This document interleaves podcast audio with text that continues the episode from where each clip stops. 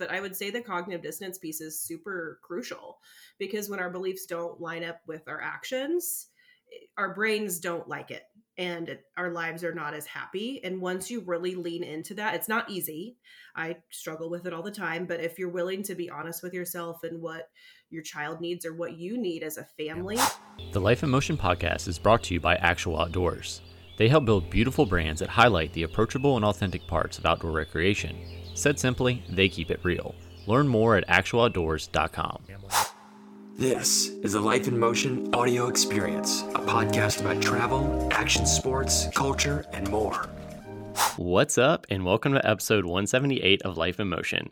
I've got Dr. Nacy Ryerson with me from Encompass Academy. They offer inclusive education to nearly every developmental level. And if you know us, we believe the outdoors are for everybody with all abilities, and I'm excited to learn how she's applying that to education. Dr. Nacy, thanks for being on the show today. Hi, thanks, Jeremy, for having me. Yes, I'm. I'm excited. Uh, yet again, a, a, kind of mutual connection uh, is how how we get connected, and I was super excited uh, to learn learn what you're doing at Encompass Academy.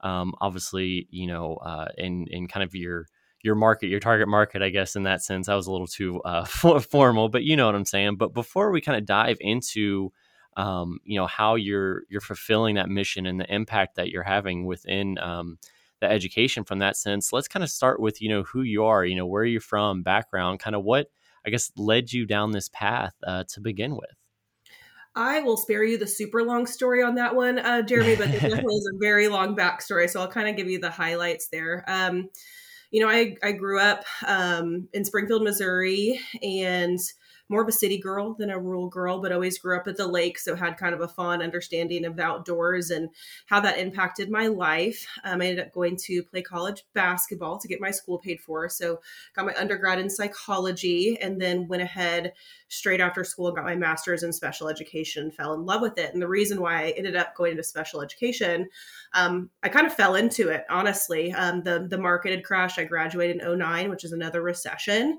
And I really was worried about going into a field in psychology and clinical psychology that I might not like. So I decided, hey, maybe I should decide if I actually like working with kids before I go spend a, a lot of money on a master's program. um, so I became a paraprofessional just straight out of school and ended up falling in love with it. And the district I worked for said, hey, you know what? We think you kind of have something here like maybe you could go get your master's and come back and teach for us because um, at the time there was a, a, shortage just like there is now. Um, so i went and got my master's in special education from drury university. Um, and I, I, taught in public schools for goodness probably i think about eight or nine years. I'm gonna have to look back feels like a million moons ago. Um, and i loved my experience um, but what i started realizing is the red tape was really becoming problematic for our students with um, disabilities, different abilities, and marginalized and underserved populations. And so I just kind of had the mentality of, of instead of getting mad and jaded and ended up disliking my career, I would go back and get my doctorate in the hopes that I would start my own school one day, which seemed crazy. Um, but it ended up not being so crazy because here we are. I was the founder of Encompass Academy, but rewind just a little bit. Um, while I was going through my master's program and even in my undergrad, I was having a lot of health issues. Um, that were really impacting me. So I ended up with Lyme disease. So, in all transparency with you, Jeremy, I was a little scared of the outdoors um, yeah. up until somewhat recently. Um, and recognizing my own cognitive dissonance and having kind of the frustration um, with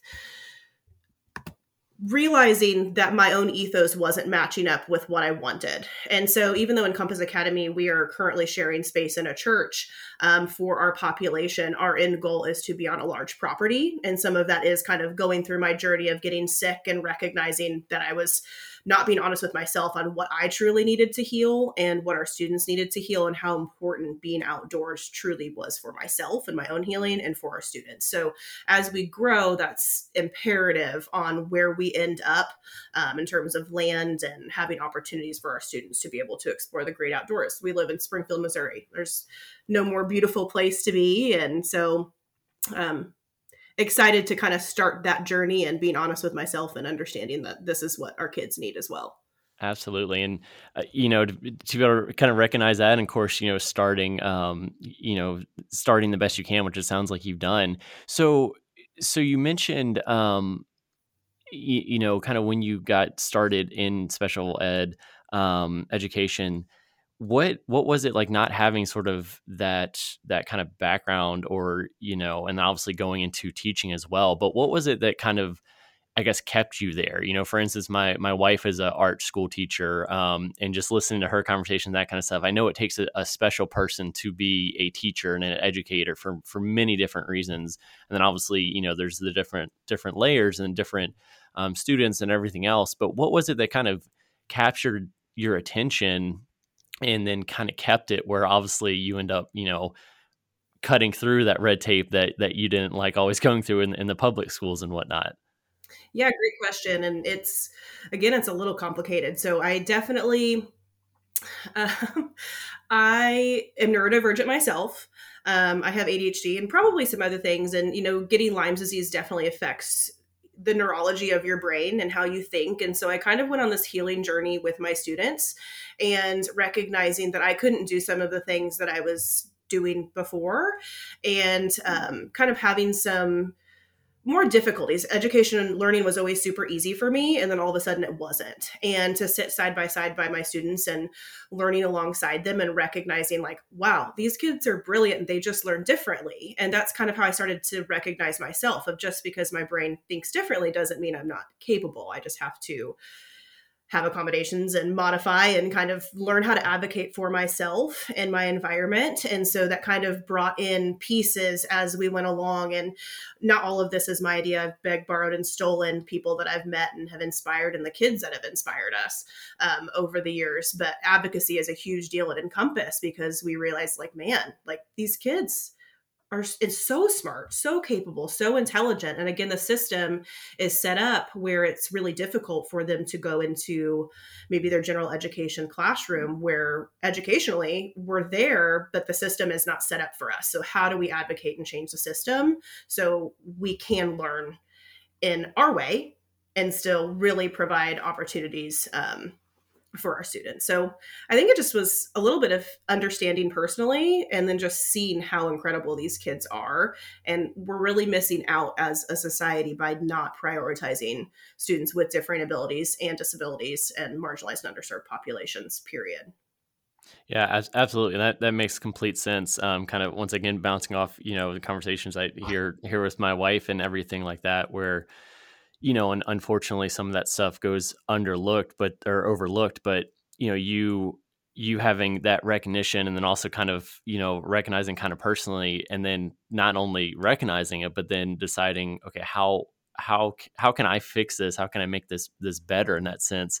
Um, and and like you said, when you know you first, oh, maybe I can, you know get my doctorate, and then I can uh, you know start my own school uh, you know that that you know as you mentioned was it sounded or sounded like a crazy idea at first but i guess what was that initial phase like once you kind of started um, i guess working towards kind of opening everything and and and setting that up because that seems like a, a large task and obviously a lot of passion behind that to follow through with it yeah, and I mean, I definitely, um, I love a challenge. I played sports all through college, and you know, I if I get an obstacle, I don't tend to stop there, um, which has gotten me in trouble in the past. I'm not um, and I've had to learn some hard lessons um, for sure.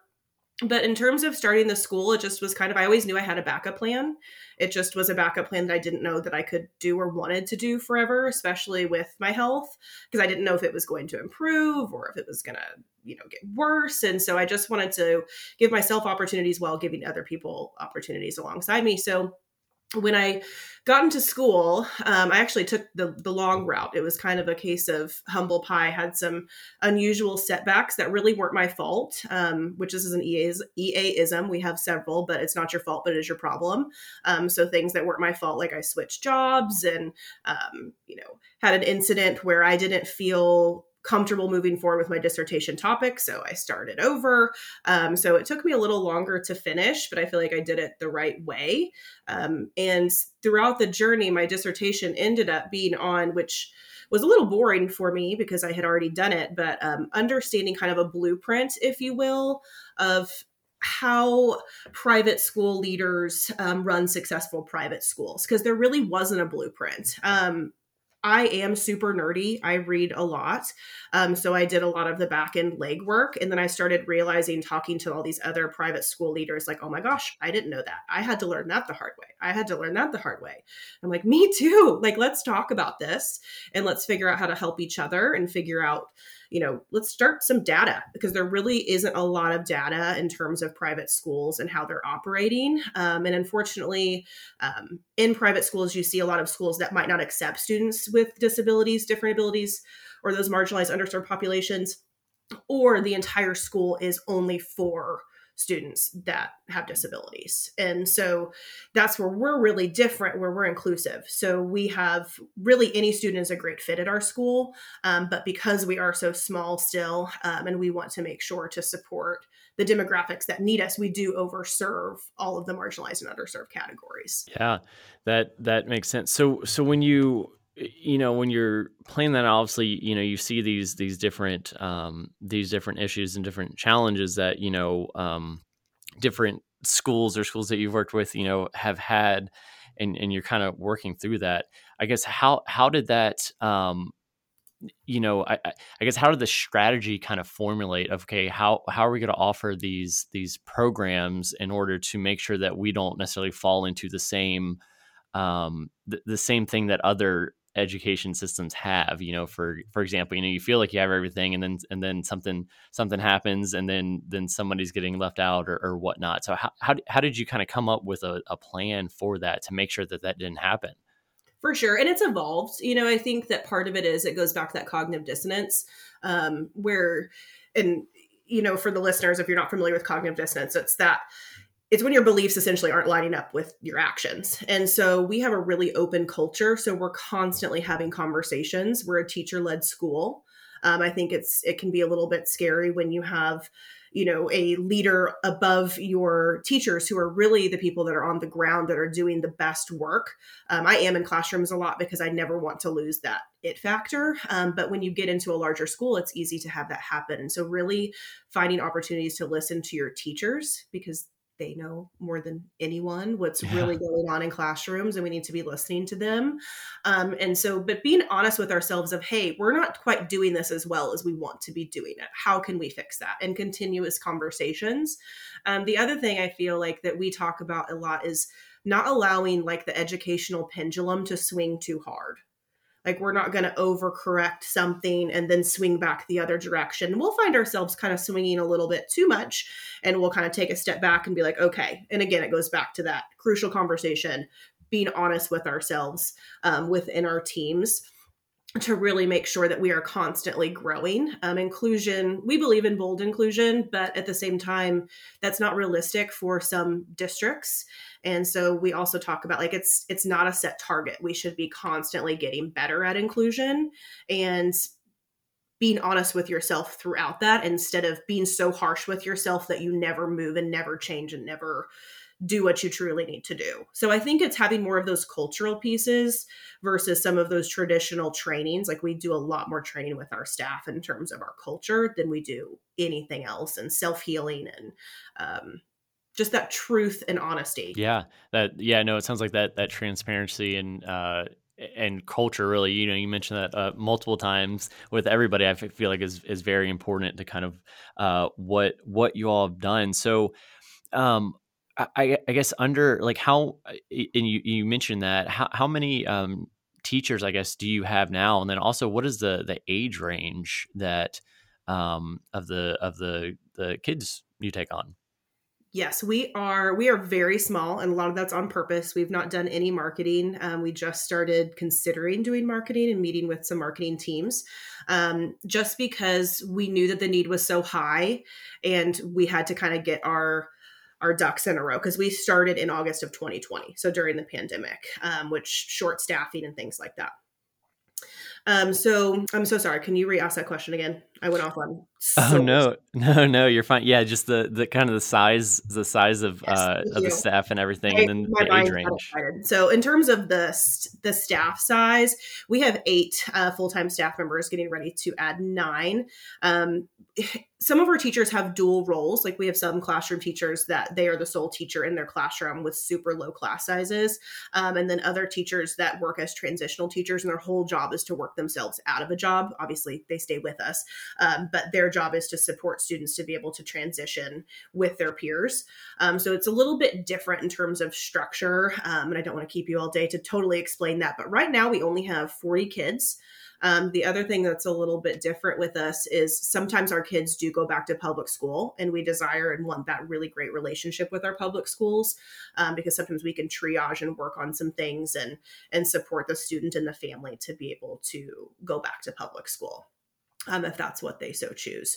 So our numbers really fluctuate. Right now, in our current space, we can't um, have more than probably about 45 kids and we've gotten about as creative as we can um, with our current space. Um, we're looking at additional spaces so we can grow larger um, because we are pre-K to high school, um, and we can take students up until 21 years old.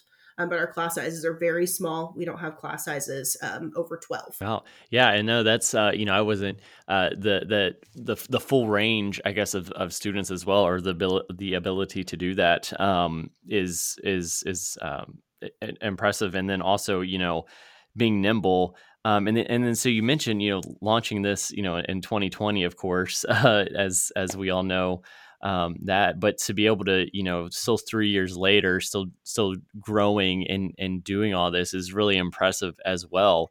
Um, and, and so you mentioned you know uh, right now you know you haven't really done anything as far as marketing goes and everything like that.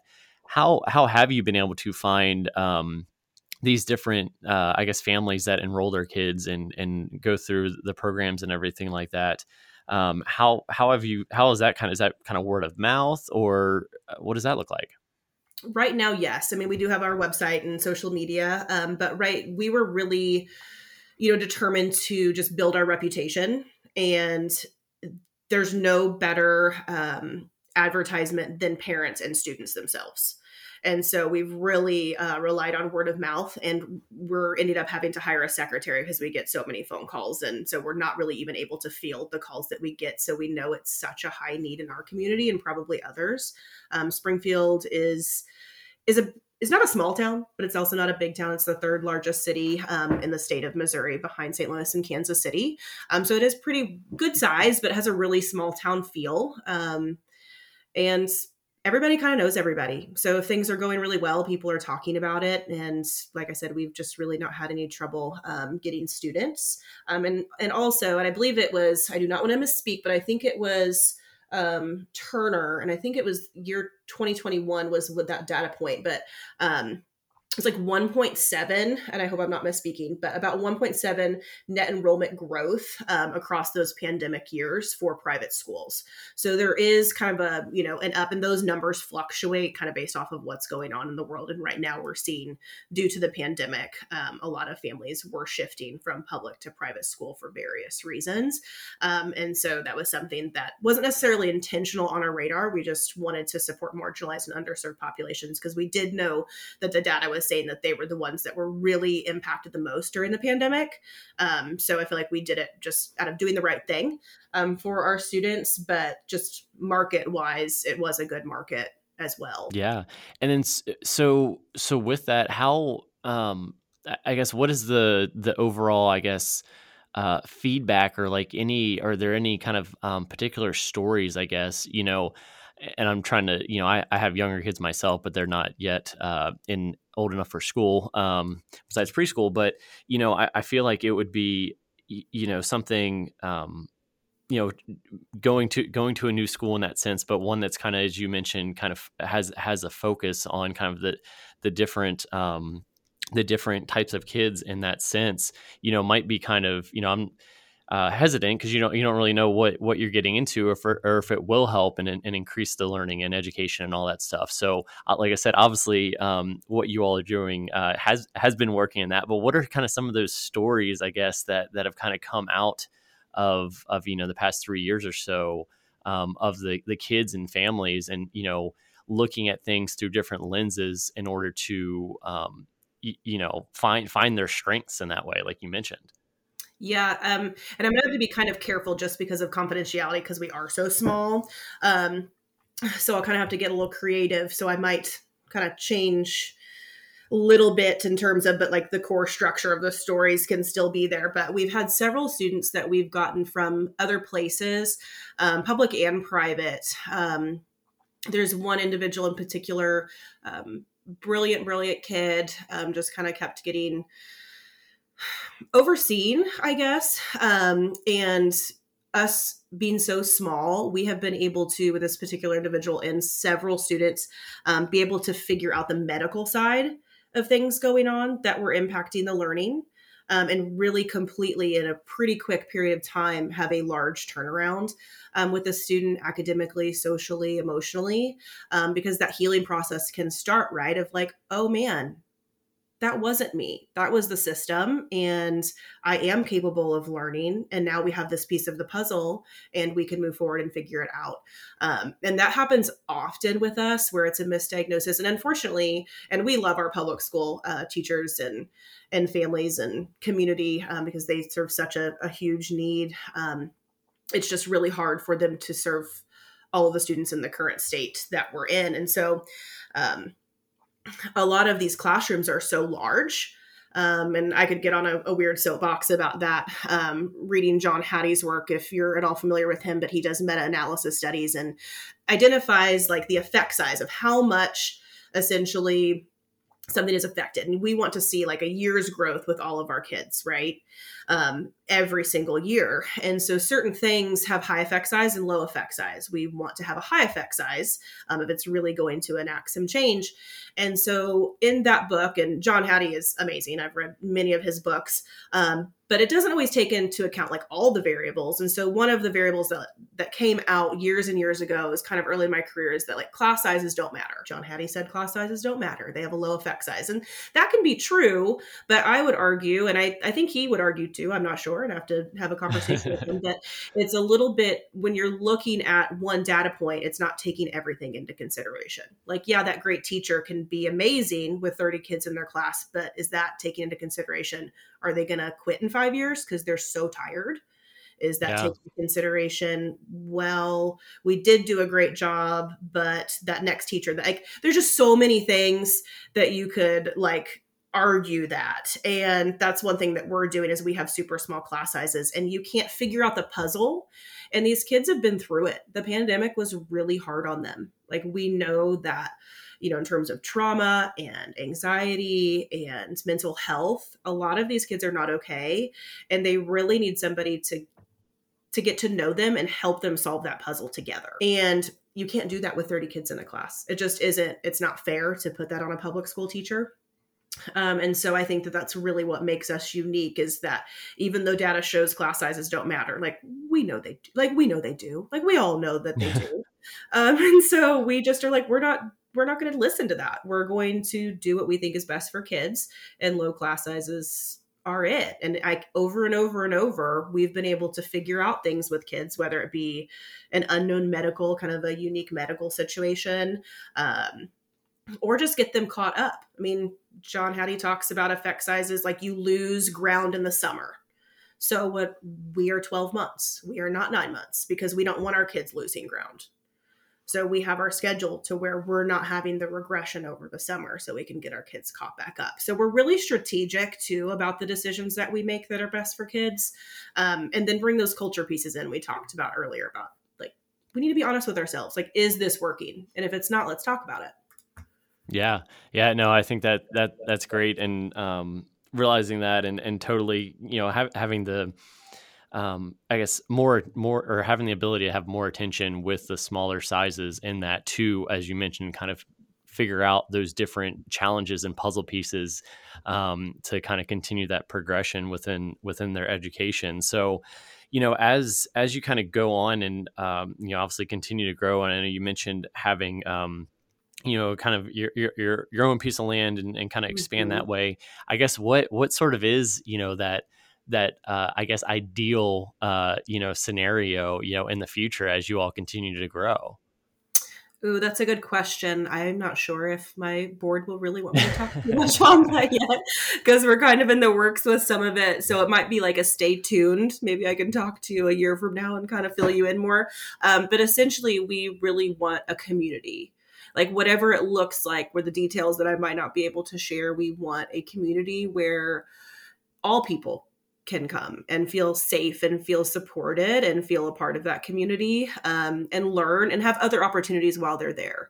Um, and that's part of it too of bringing in outside entities and supports that students might need that we can collaborate with. Um, and I think that's really unique with us too of like we're not trying to keep the idea all to itself in terms of this maybe we are but in terms of the ea way like we want everybody like we are not hiding how we do things. Like we are wanting to push into public schools private schools come in and learn the ea way because anyone can do what we do um, and we want to be able to support them to do that. So we actually just added a services um, side. So if public schools or private schools um, it's on a sliding scale so if it's a, a new nonprofit like we're we're going to be fair, but we want to be able to to teach anyone the way the EA way, which is what we do. And I think anyone can do it, but they're going to have to adapt. But we also understand that everyone's community is different, whether we live in different states or different cities, whether we're rural or urban. Um, you can still be inclusive and kind and make the changes you can make that are best for your kids. Yeah, absolutely. And, and, in a way, it sounds like that's that's kind of the way to, or, or that you're trying to, um, you know, be able to to scale your impact in that sense. Um, you know, uh, having those outside kind of services in that sense. If I'm understanding that correct, right? Yes. So essentially, we want the you know the original school whether we open up more schools or not it's the case study if you will it has all of the support everything that we need and we really try to kind of mess with the variables that a public school could or a private school could. Um, and so, in terms of our tuition, and we're really working on becoming more inclusive with our tuition as well, and working with the the new program through the state of Missouri for a Missouri Scholars Program to make it more accessible for students in poverty and disability. Um, so it's not coming out of families' pockets. Um, but at the same time, creating this case study that can support where people can come learn from us and then they can go do it in in their settings because we're not naive. Like we can't take every student and we don't want to. We want our public schools to thrive. We want our private schools to thrive. And so essentially we're here to to lean into that. Like we're not trying to take thousands upon thousands of kids. We're trying to support the system um, to do the ea way. Yeah. I know and i and i love that kind of that, that viewpoint you know to be able to you know recognize that and be able to kind of share that with with other organizations and other systems and whatnot um, you know to kind of you know like you said uh, contribute to the to the ea way um, so so that's great. But so one one thing i always like to ask our guests is kind of one piece of advice that um, that they can take away from each episode and I think you, you, know, kind of given given what what you all do um, at Encompass Academy and everything like that, I, I guess I'm going to take this from from the parent's perspective. Um, you know, what what would you tell a parent, I guess, who might be hesitant or maybe they keep brushing off um, some type of behavior for something else? When you mentioned, you know, it could be, you know, with that with that really kind of focused um, attention, it could be something completely different. Than then everything kind of changes back to how it should be by recognizing, hey, you know, this person learns different or this person does this different. But if we switch it around I guess what would you tell a parent to to kind of I guess open up their mind, I guess in that sense, if maybe they're they're experienced that, you know, whether that's um, you know whether they're here local in the area and they could get involved um, with Encompass Academy or not, or um, you know maybe maybe they're listening elsewhere. But what is your advice to kind of help help kind of start that that change, um, kind of as as you all have in, in a much larger way, if that makes sense? It totally does. And I hate to keep harping on this, but I would say the cognitive dissonance piece is super crucial because when our beliefs don't line up with our actions, our brains don't like it and it, our lives are not as happy. And once you really lean into that, it's not easy. I struggle with it all the time. But if you're willing to be honest with yourself and what your child needs or what you need as a family, and I think that's what's really unique too. Like we are inclusive. So, like, we have families from various backgrounds and cultures and religious beliefs and political beliefs, and everyone does get along. It's kind of this bizarre utopia that surprises me exists in today's day and age, but it's because everyone's own beliefs are lining up with their actions. And it doesn't mean we all have to agree. Um, and we can have those open conversations. And unfortunately, that's again, it's not public school's fault. Like they're not allowed to have those conversations. The liability is too too much. Um, where we really can like lean into parents and be like, let's talk about what the function of this behavior is. Because I just don't truly believe any child wants to have a behavior and act out for any other reason other than we're trying to communicate something. And we need to find out what they're communicate communicating and it might be we need to heal a past trauma. It might mean that we aren't educating them properly and we need to adapt to the child and kind of figure out that puzzle. Um, but i think that allowing your own belief system and what you believe is best for your child don't let anyone stand in the way of what your action is if that makes sense. Like just be most people have their own answers in their hearts.